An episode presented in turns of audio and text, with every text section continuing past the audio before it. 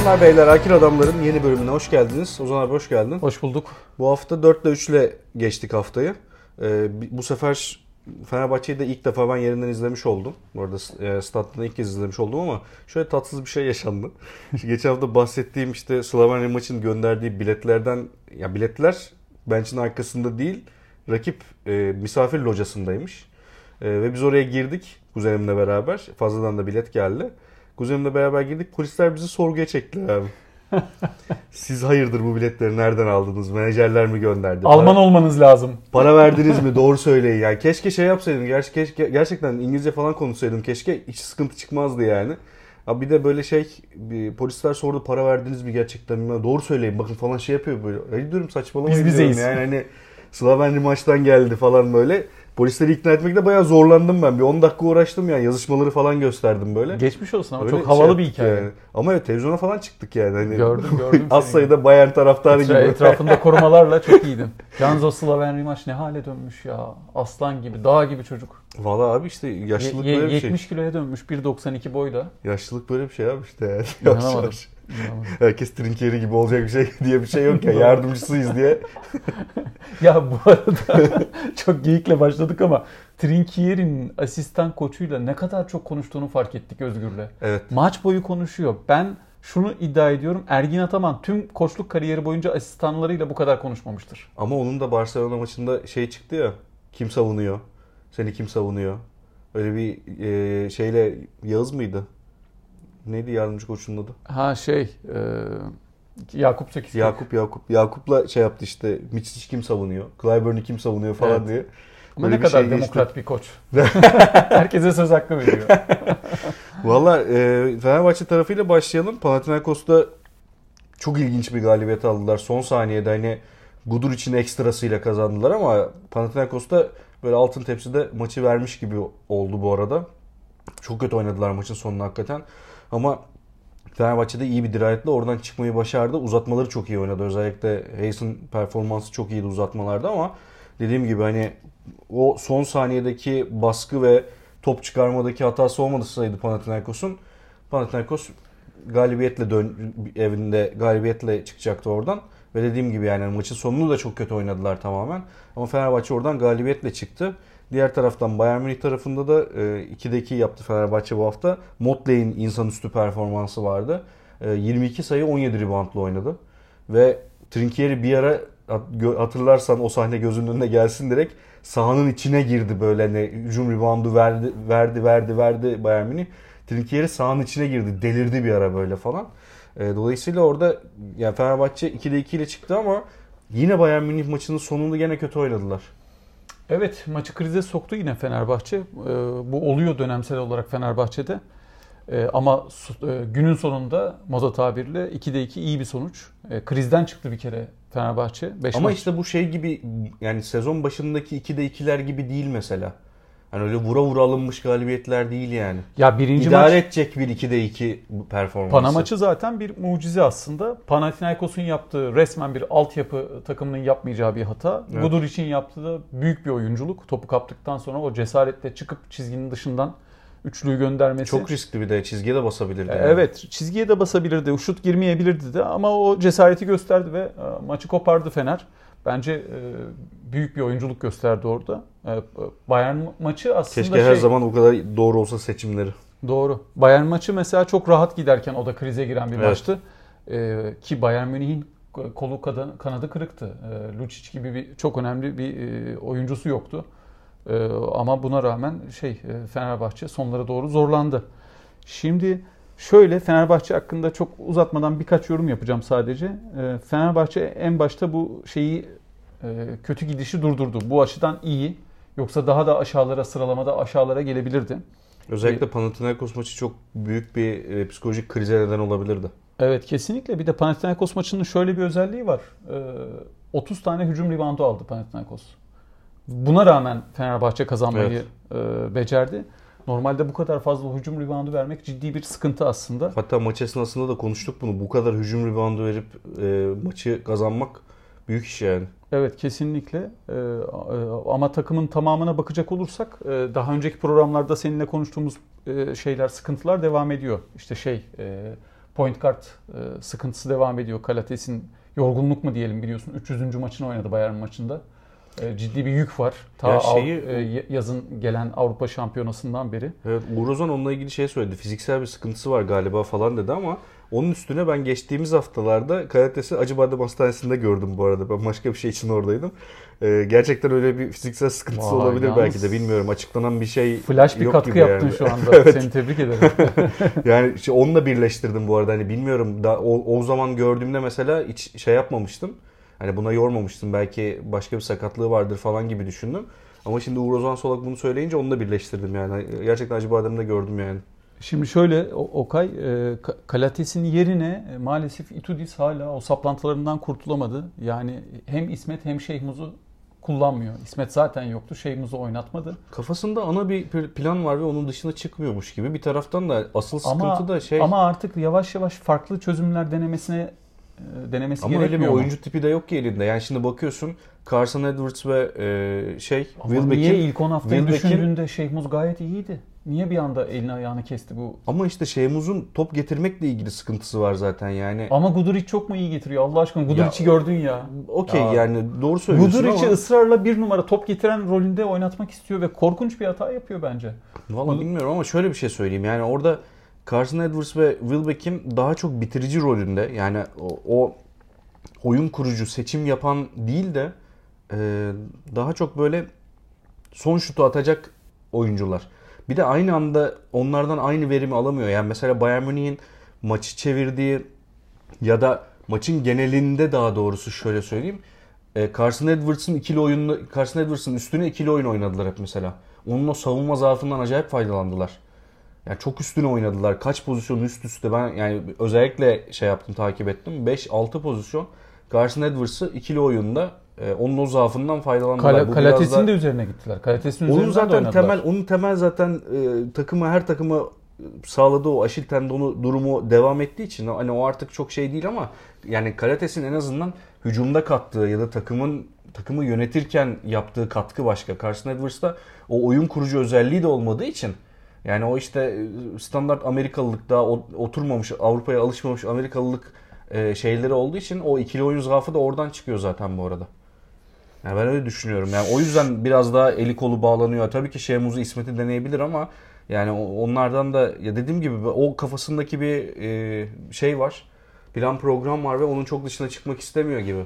çıkmak istemiyor. Guduric'i ısrarla bir numara oynatmak istiyor. Ee, Bielitsa'nın dönüşü tamamen artık yalan oldu. Belki o erken dönmüş olsaydı e, maçın belli bölümlerinde topu o getirebilirdi ama o da yok neticede. E, bir taraftan Hala bireysel çalışıyormuş galiba. Takımlı değil de bireysel çalışıyormuş. e, olabilir yani ama onun dönüşü en erken Şubat.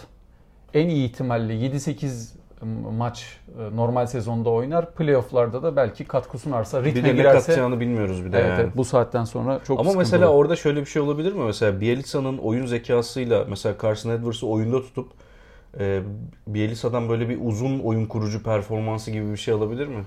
Hani bunu hep görüyoruz ya mesela pivotlarda böyle bir oyun zekası olduğu zaman bir ekstra post oyunu şeyi var ya böyle. Ya olabilir ama Okay e, biz Bielitsa'nın artık nasıl döneceğini bile bilmiyoruz. Tabii o da var işte yani, Yani- o o soru işareti zaten aslında da.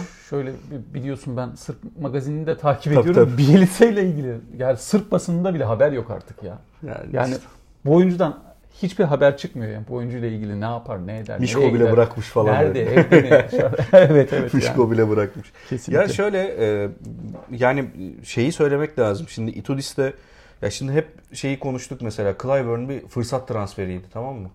Yani bunu fırsat transferini yapan sadece Efes değil.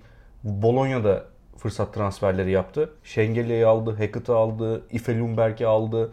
Yani e, bu fırsat transferine yararlanan takımlardan bir tanesi de Fenerbahçe.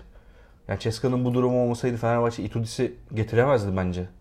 Dolayısıyla burada biraz da şey işte yani e, Ceska'nın işte Zenit'in Rus takımlarının daha doğrusu Avrupa'ya bir şekilde e, yayılarak devam etmesi gibi bir şey yani bu. Ama Itudis bu kadro için ya da bu e, profil için doğru bir koç mu? O soru işareti. Hani hiç böyle yani dediğimiz gibi hep akalite oyuncularla çalıştığı için biraz bunda zorlanıyor olabilir belki. Okay şöyle, Ama- Itudis'in o takıntılarından kurtulması lazım aslında sadece. Yoksa Itudis'in kalitesi tartışılmaz. İşte bu biraz da akalite oyuncularla oynamaya alışkın olmasından kaynaklı Şeymuz'a ve İsmet'e şans vermemesinin sebeplerinden bir tanesi de bu olabilir. Onu demek istiyorum. belki de Benimki ama sadece bir teori bu arada yani hani e, fikrim bu yönde ama bilmiyorum dediğim gibi yani Itudis de sonuçta bir fırsat transferi yani. şöyle mesela Guduric üst üste hatalar yapıyor. Guduric'i oyunda tutuyor. Carson Edwards hata yaptığı zaman buna tahammül edemiyor. Artık ama bu maçta Carson Edwards biraz onu kırmaya başladı mesela. Ama ikinci yarı 4 dakika oynadı abi. E, üçlük attı. Kaçırdığı zaman hemen kenara alırdı ya da yardımcısına Ha, o, bakardı. o konuda. Evet. Şimdi ama, artık ama biraz dediğim onu gibi 4 dakika oynadı kendi yarı. gayretiyle kırmaya başladı Carson Edwards. İşte ikinci yarı 4 dakika oynadı yine de yani. Attı üçlük. 3 üç, tane 4 tane üçlük attı galiba. Ama ikinci yarı yine 4 dakika oynadı abi yani. Hiç böyle blok halinde oynadığı bir e, süre yok neredeyse yani. Bir sadece ilk yarı bir 10-12 dakika oynadı galiba. Ama ikinci yarı yine unuttu kenarda. Yok yani. Unuttu mu oynatmadı mı onu da bilmiyoruz tabii yani ama bir taraftan da maçı veriyordu az daha yine. Valla e, Wilbeck'in de gününde olması biraz şeyi de kurtardı. E, e, şeyde Motley de biliyorsun haftanın MVP'si oldu. Evet. E, 17 bunlar rebound, bunlar, Fener, sayı. bunlar Fenerbahçe'nin artıları bu hafta için. Ya haftaya işte şey e, bir Takvim Monaco'dan- zorlaşıyor. Monaco'dan bakalım ne çıkacak. Ee, haftaya Monaco ile oynayacak Fenerbahçe. İçeride oynayacak bir avantaj ama Sonra bir de Monaco'da- Olympiakos var galiba. E, sonraki hafta Olympiakos mu? E, yok değil. Sonraki hafta bakıyorum Asvel deplasmanı. Transfer deplasman. Ama yani bu, bu şey zor bir e, maç geliyor yani Monaco maçı zor bir maç. Ee, ona yani iyi bir şekilde iyi bir sonuçla çıkmasını temenni ediyoruz tabii ki ama bakalım Efes tarafına geçiyorum hemen. Efes tarafında ben geçen hafta hatırlıyorsan dedim ki 2'de 1 ile dönersek oradan iyi. Ama benim 2'de 1'im Valencia galibiyeti Barcelona mağlubiyetiydi. Tam tersi oldu. Valencia'ya mağlup oldu. Efes e, Barcelona'yı yendi. Burada bir kez daha şunu söylemek istiyorum müsaadenle. Bu gerçekten yani Efes'in Barcelona galibiyetini şöyle değerlendirmek istiyorum. Küstahça bir galibiyet. Yani rakip seçen bir takım oldu Efes ya. Yani bunu kaç kere söyledim bilmiyorum ama artık e, rakiplere karşı biz bunu nasıl olsa yeneriz dediği maçları oynuyor. Ve bunları bazen kazanıyor bazen kaybediyor. Yani bundan önceki içeride oynadığı maçı 3 dakika savunarak Asvel'i yendi. Ama Valencia maçında bunu yapamadı. Yani ve kötü bir maç oynadı. Mitch için artık uzunun ayaklarına hücum edemediğini görüyoruz. Onu sadece Larkin yapıyor. Clyburn e, Valencia maçında değil de Barcelona maçında bir adım geri çekilmiş gibiydi. Sanki Larkin'le Mitic biraz daha ön planda oyun oynadı. Çünkü Clyburn'un maçın sonunda galiba 3 veya 4 sayısı vardı. Kaç sayıyla bitirdi bilmiyorum ama yani burada Efes'in gerçekten bir de son çeyreği yine çok kötü oynadı Efes. Yine uzun bir seri verdi ve maç gene rahat bir maç olacakken kafa kafaya geldi bir anda falan. Ama günün sonunda Barcelona'yı bu sene iki defa yendi. Valencia'ya iki defa mağlup oldu. Ama Singleton'ın gelişi, hani oraya bir değinerek sözü sana bırakayım. Singleton, ya Efes kadrosunda pis işleri yapacak adam geldi. pis işleri yapmaya başladı. Savaşmaya, Mirotic savunmasını gördün mü? Yani Efes'te sezon başından beri 4 numarada böyle bir performans görmüyoruz. Dolayısıyla Singleton'ın gelmesi Efes'in elini çok güçlendirdi. Bir de Zizic'ten kurtulabilirse zaten muhtemelen perfect maçı yakalayacak orada yani. Combo yapacak herkese. Şöyle Okay e, dediğin gibi biz biraz ikide bir konuşmuştuk ama bizi ters köşeye yatırdı. Barça'ya yenilir Valencia'yı alır gibi. Valencia'ya iki maçta da yenilmiş ol- olduk. Hele buradaki maçı hatırlarsan beraber izlemiştik. Evet, evet. İstanbul'daki maç pisi pisine giden bir maçtı. E, güzel taraflar şunlar. E, Ergin Ataman takımı bir günde toparladı. Bu bir kere artı. E, yani o vaziyetten tekrar konsantre olarak takımın sahaya çıkarak doğruları yapmasını sağladı. 2, tespit 2, Alex Mumru büyük koç. Seneye ya Barça ya Real diyorum ben. Ee, büyük koçluğu şuradan geliyor. Valencia Efes'in karşısında tam 6 eksikle çıkmış. Ama ben orada gene Efes'in diyorum işte Efes'in şımarıklığından kaynaklı biraz da ya. Yani Efes o maçı alamayacak bir kadro yapısına ya da oyuna sahip değil diye bir durum yok. Yani burada biraz şey Ergin gene Valencia maçından sonra Ya bir, şımarıklık bir düşman yarattı. belki olabilir ama Okay şöyle bir durum da var. E, Efes e, pazar günü çok yo- zorlu bir Türk Telekom maçından geldi. E, Türk Telekom gerçekten ben e, Fenerbahçe maçını da salonda izlemiştim. Türk Telekom Fenerbahçe maçını. Çok yıpratıcı bir takım, çok yoran bir takım. Efes'i fena dağıttılar. E, arkasından iki gün sonra bir deplasman ve Avrupa'nın en e, belki de batısına gidiyorsun. E, Valencia'nın karşısına çıkıyorsun. Karşı tarafta tabii e, şey iyi analiz etmiş Efes'in eksiklerini ve orada şey ciddi bir hezimet oldu bizim için. Ama ben tekrar Barcelona maçına dönüyorum. Senin de dediğin gibi şey yapmış. E, Mirotic, Singleton savunması çok iyiydi.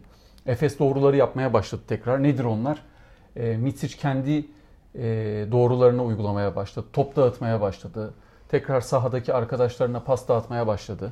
Lar- E, Larkin'in skora katkısı var. penetre ettiğinde dışarıdaki adamları, boş adamları görüp şut imkanı yarattı. Larkin'i besledi. Larkin Plyce'ı besledi. Larkin Evet. Plyce'la ne kadar iyi oynuyor onu bir kez daha hatırlamış olduk geç, eski senelerden, geçen senelerden. Ee, bunlar güzel şeylerdi. Ee, Bir de Larkin'in kendine has üçlükleri var. Onlara da değinmeden geçmeyelim yani. 17 sayı attı.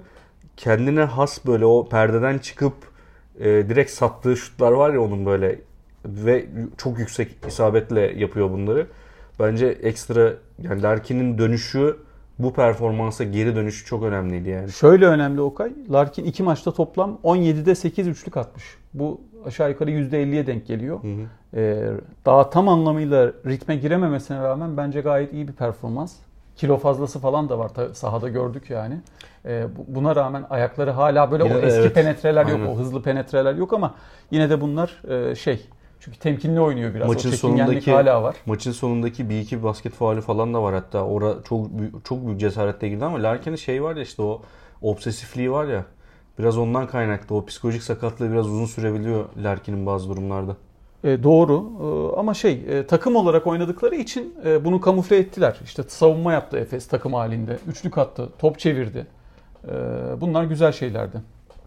Valla evet Efes tarafında bunlar umut vericiydi. İnşallah böyle devam eder ve hani devamını da bu şekilde getirir. Çünkü artık iş ciddiye binmeye başladı. 10. sırada Efes şu anda. Yani tabii önündekiyle e, bir galibiyet var, iki galibiyet var falan ama yani günün sonunda artık sezonun ikinci yarısına girdik. Her maçın ayrı bir önemi var. Haftaya da Cuma günü e, Bayern Münih'le oynayacaklar içeride. Dolayısıyla artık her şeyin, galibiyetin büyük önemi Okay var. önümüzdeki 6 maçın Efes açısından 4'ü deplasman bu arada. Çok kritik bir viraja girecek bundan sonra Efes. Yani işte evet ama yani Efes gibi bir takımın oralardan e, çıkması gerekiyor yani. Özellikle yukarı yukarılara oynadığı maçlar mesela ondan sonraki hafta Baskonya ile oynayacak mesela. Önemli bir maç. Baskonya bir de sıralamada da Efes'in üstünde olduğu için o maçlar daha da önemli bir hale geliyor. Yani neredeyse iki galibiyet değerinde oluyor bunlar. E, şöyle bir ligdeki sıralamaya baktığım zaman da Bir şey daha eklemek istiyorum ben. Singleton'ı evet konuştuk ama Singleton'ın değeri işte hep derler ya klasik istatistik kağıtlarında görünmez Evet. diye. Singleton son maçını 17 Haziran 2022'de Fenerbahçe'ye karşı ligde oynamış. doğru. Tamı tamına 7 ay. Evet. ay. 7 ay ve ben fiziksel durumunu gayet iyi gördüm. Kilo fazlası yok. Atletikliğinden çok fazla bir şey kaybetmemiş. E, şutları hala düzgün. Pis işleri iyi yapıyor pota altında. E, penetre edenlere hala caydırıcı bir güç e, olarak Savunma sertliği ediyor. olarak da çok önemli bu arada. Ke- Kesinlikle e, ben o yüzden dolayısıyla Polonara'dan hiçbir verim alamadı ya Efes. Chris Singleton'ın yaptığı en ufak şeyler bile ne kadar şu anda bizi mutlu etti. şu önemliydi. Savunma liderliği yapması çok önemliydi. Çünkü e, bir önceki Asvel maçında mesela Valencia maçında değil de Asvel maçında ben özellikle maçın sonunda 4. çeyreğin bitimine 7 veya ya 7 dakika vardı ya 6 dakika vardı tam hatırlamıyorum onu ama faulleri saydım. Asvel'in o esnada 23 ya da 24 faulü varken Efes'in bütün takımın toplam 10 faulü vardı. Yani hiçbir şekilde savunma sertliği ya da savunmada bir caydırıcılık yapmayan bir Efes vardı. Ama şu anda Singleton ne olursa olsun yani fast break'e giden adamı kovalayıp baltayı indiren bir savunma yaptığı için artık takım da biraz daha bundan feyz alarak kendine ileri taşımış durumda. Bu önemli o yüzden. O yüzden Singleton'ın pis işleri yapması Efes'in biraz da elini kuvvetlendiriyor burada. Ergin Ataman maçtan sonra şunu söyledi. Valencia maçından sonra kendimi kötü bir koç, Evet. Barcelona maçından sonra da iyi bir koç Evet. olarak hissettim dedi. Yine şey e, Barcelona tribünlerine yumruk hareketini yaptı. Yumruk hareketini yaptı. Onu artık e, Efes şey Ergin Ataman e, Barcelona'ya kendine hep bir konsantre ediyor. O, hedef maç olarak görüyor Barcelona serisini. Saras'la da arasında ilginç bir çekişme var. E, fakat maçtan sonra bir Katalan radyosuna verdiği röportajda e, Barcelona taraftarı beni yanlış anladıysa özür dilerim. Kötü bir niyetim yoktu. E, sadece maçın atmosferiyle oluşan bir şeydi dedi. Bir de şey tripit işareti yaptı. Üçüncü kez şampiyon olacağım e, işareti yaptı. Bu Ergin Ataman'ın klasik motivasyon şeyleridir. Tam da bu dönemlere denk gelir. Ocak-Şubat aylarında bunları yapmaya başlar. İşte bir düşman yaratır kendi kendine böyle. Evet evet. Seviyor o yüzden işleri. çok şaşırmadık. Seviyor işleri. Valla şöyle bakıyorum sıralamaya Real Madrid liderliği aldı. Uzun zaman sonra tek başına bir lider görüyoruz. Evet bir galibiyet Ee, farkla. Evet Olympiakos, Fenerbahçe ve Barcelona Monaco arkasından 12'şer galibiyetle geliyor. Ee, Baskonya ve Zalgiris 11, Kızıl Yıldız 8. playoff'un son sırasında 10 galibiyetle şu anda ama arkasında Maccabi ve Efes'in de 10 galibiyeti var. Diliyoruz ki Efes'in buradan daha yukarı tırmanması çok uzun sürmez bir galibiyet serisi yakalar ve çıkar. Ee, şimdi diğer sonuçlara ufak ufak göz atalım istiyorum.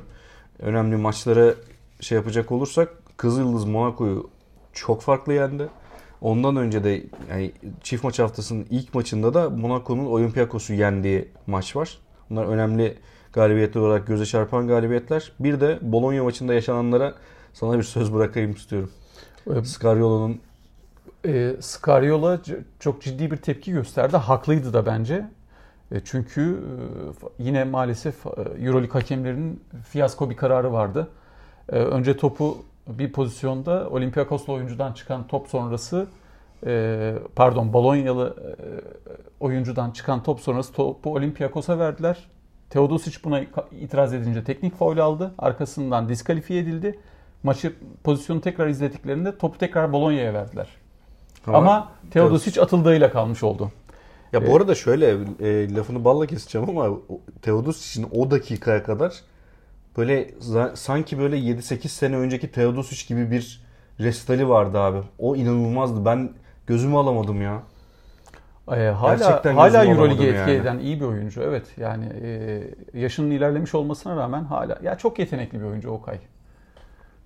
Abi inanılmaz yani o asistler, paslar, gene o kaldırıp attığı saçma sapan üçlükler falan yani inanılmaz ya. inanılmaz bir adam gerçekten yani böyle keşke daha uzun süreler izleyebilseydik kendisini ya. Evet evet kesinlikle. Şu an biraz daha o şeyi kaybetti gibi ama e, Monaco maçından bir magazin haberim var senin. Monaco e, Kızıl Yıldız maçında e, Şaşa Obradovic biliyorsun kariyerinde hem Obrado şey e, Kızıl Yıldız'da oyunculuk yaptı hem de Hı hı. Geçen sene biliyorsun Kızıl Yıldız'da e, antrenörlük yapıyordu.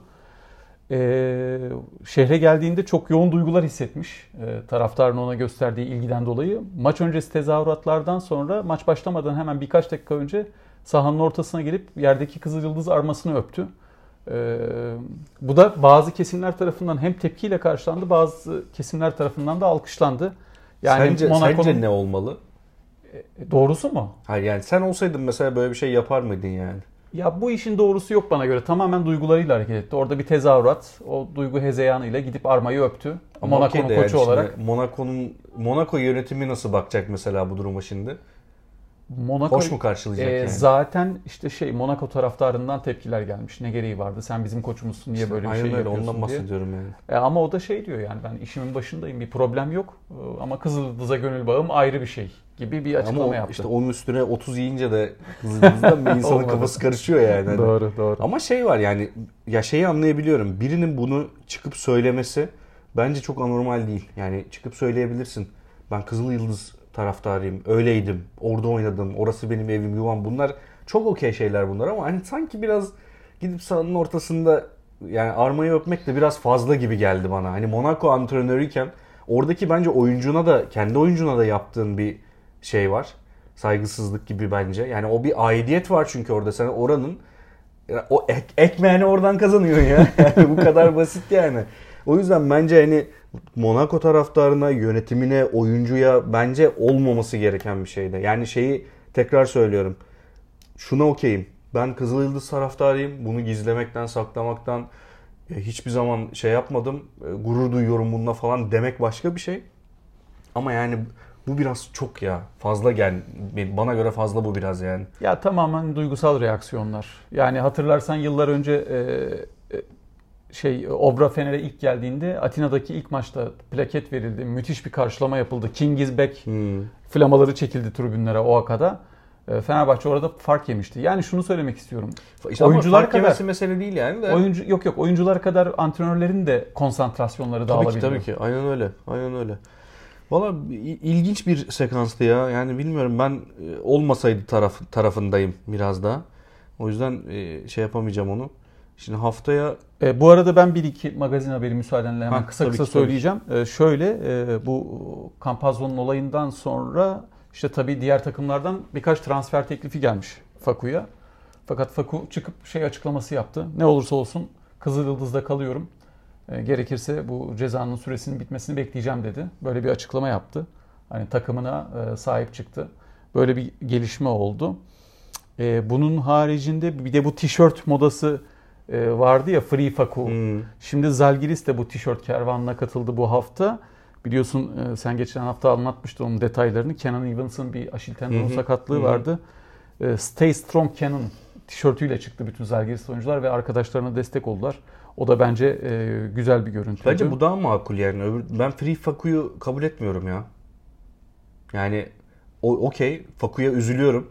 Yani oynaması ve izlemek istediğim bir oyuncu tamam ama yani bunu Facundo'ya izin verdikten sonra ya bu bunun önünü açacaksın ya. Ya bu zaman o zaman herkes yapabilir. Herkes e, bütçesinin dışına çıkabilir. Ee, şey bütçeyi dağıtabilir falan filan yani her şeyi yapabilir o saatten sonra ve örnek olarak bu da gösteriliyor yani Facundo'yu oynattınız o zaman bunu oynatacaksınız gibi. Yani oyuncuya yazık burada evet ama kulüp cezasını çekmeli bunun bence. E, Bence de o disiplini ondan sonra kontrol altına almak zor olabilir ama işte bir başka görüş de Facundo gibi bir adam gelmiş ligimizde bunu niye bizden mahrum bırakıyorsunuz diye Bodirogo'ya baskılar varmış bu konuda. Ha bu zaman Facundo'ya baskı yapacaklar. Başka kulübe gidecek yani. Hani bunun başka bir yani kiralasınlar ya da ne bileyim yani. Hani anlatabildim mi? Bu bunun şeyi yok. Hani bir bir e, çözülür başka bir yanı yok yani. Kızıldız'da oynayamaz abi. Facundo Kızıldız'da bence oynamamalı şu Ya anda. bu arada geçen programda konuşmuştuk seninle. Biliyorsun bu paraları işte Ruslar veriyor, Gazprom Hmm. veriyor falan. E, olası bir CSK'nın Euroleague'e dönüşünde bu Vildoza'lar, Kap- e, Facundo Campazzo'lar hepsi CSK'da oynayacak diye de bir söylenti çıktı. Bakalım göreceğiz. Valla olabilir. Ben çok da şaşırmam yani ona ama Ceska ne zaman geri döner ne olur o, o tarafı da bilemiyorum tabii ama e, transfer işte dosyası demişken Kemba Walker'ın Milano ile bir flörtü söz konusu. Bu tarafta yani E, bu seninle program kaydına girmeden az önce e, şey oldu e, onunla ilgili. Milano bunu yalanlamış biliyor musun? hadi ya Hiçbir temasımız yok. E, haber asparagas demiş. İnşallah yalan haber yapmışlardır. İnşallah şey, milleti yanıltmak için öyle bir şey söylemişlerdir. Çünkü ben çok isterim Kemba Walker'ı izlemek yani. Benim özellikle hayranlık duyduğum oyunculardan bir tanesidir bu arada. Yani Milan'ın tabii ki sınırsız bütçesi var. O ayrı bir şey de. Ama Kemba Walker şu anda sadece sağlık durumunu bilmiyorum. Ne durumda olduğuyla olduğuna dair bir bilgim yok. Ama onun haricinde tam bir e, orta, orta mesafe master'ı. İşte inanılmaz bir fundamental. Çok yetenekli, aşırı yetenekli. Sadece işte Kyrie gibi magazinel bir adam olmadığı için biraz daha aşağılarda kalmış. Ama gittiği her takımda yıldız statüsünde e, değer görüp oynamış adamlardan bir tanesi. E, ve bütün uzunların ters eşleşmelerde bütün uzunların ızdırabı olmuş adamlardan bir tanesi Kemba Walker. Dolayısıyla ben çok görmek isterim. E, inşallah olur diyorum bu transfer yani hani ona Evet, bakacağız. sezon sonunda nerede olacağını bilemiyorum tabii ki ama inşallah bu transfer olur ve biz böyle bir oyuncuyu izleriz diyorum ben. İnşallah Milano bunu yalan haber yapmak için sadece Kemba'nın üzerindeki baskıyı azaltmak için Belki böyle öyle. bir şey yapmıştır yani. Bilemiyoruz evet. Onun haricinde yani dediğim gibi ben Kemba Walker'a özel bir hayranlık besliyorum. Göreceğiz. Var mı başka haberin magazinle Sırp, Başka- Sırp medyasından falan böyle? Yok be bizden bir haber var. Ee, Bunu konuştu bu hafta taraflar. ha yine bir Türk takas gündemi. Evet şöyle e, Efes'te bir e, Göksen'in Egehan Göksen'in Galatasaray Efes arasında bir takası konuşulmuş. E, biliyorsun Ergin Ataman'ın eski bildiği güvendiği oyuncularla oynama gibi bir alışkanlığı var kariyeri boyunca. Gittiği takımlara onları getiriyor. E, Göksen'ini çok istiyormuş Ergin Ataman. Göksel'in de pis iş uzmanı ama yani o da tam Efes'in şu anda ihtiyacı olan parçalardan bir tanesi gibi yani. O profil, oyuncu profili yani. Göksel'in özelinde demiyor ama E, Gö- Göksen'in e, gelmek istiyormuş fakat Egehan e, sanırım burada bir gönülsüz e, gitmek istemiyormuş Galatasaray'a. Bir de aldığı e, fiyat şeyde ücretlerde de bir e, farklılık varmış. Yine aldığım bilgiye göre Göksen'in şu anda Galatasaray'dan yıllık 2.4 milyon TL kazanıyormuş. hmm. Egehan'a ise Efes'te bunun iki katı veriliyormuş.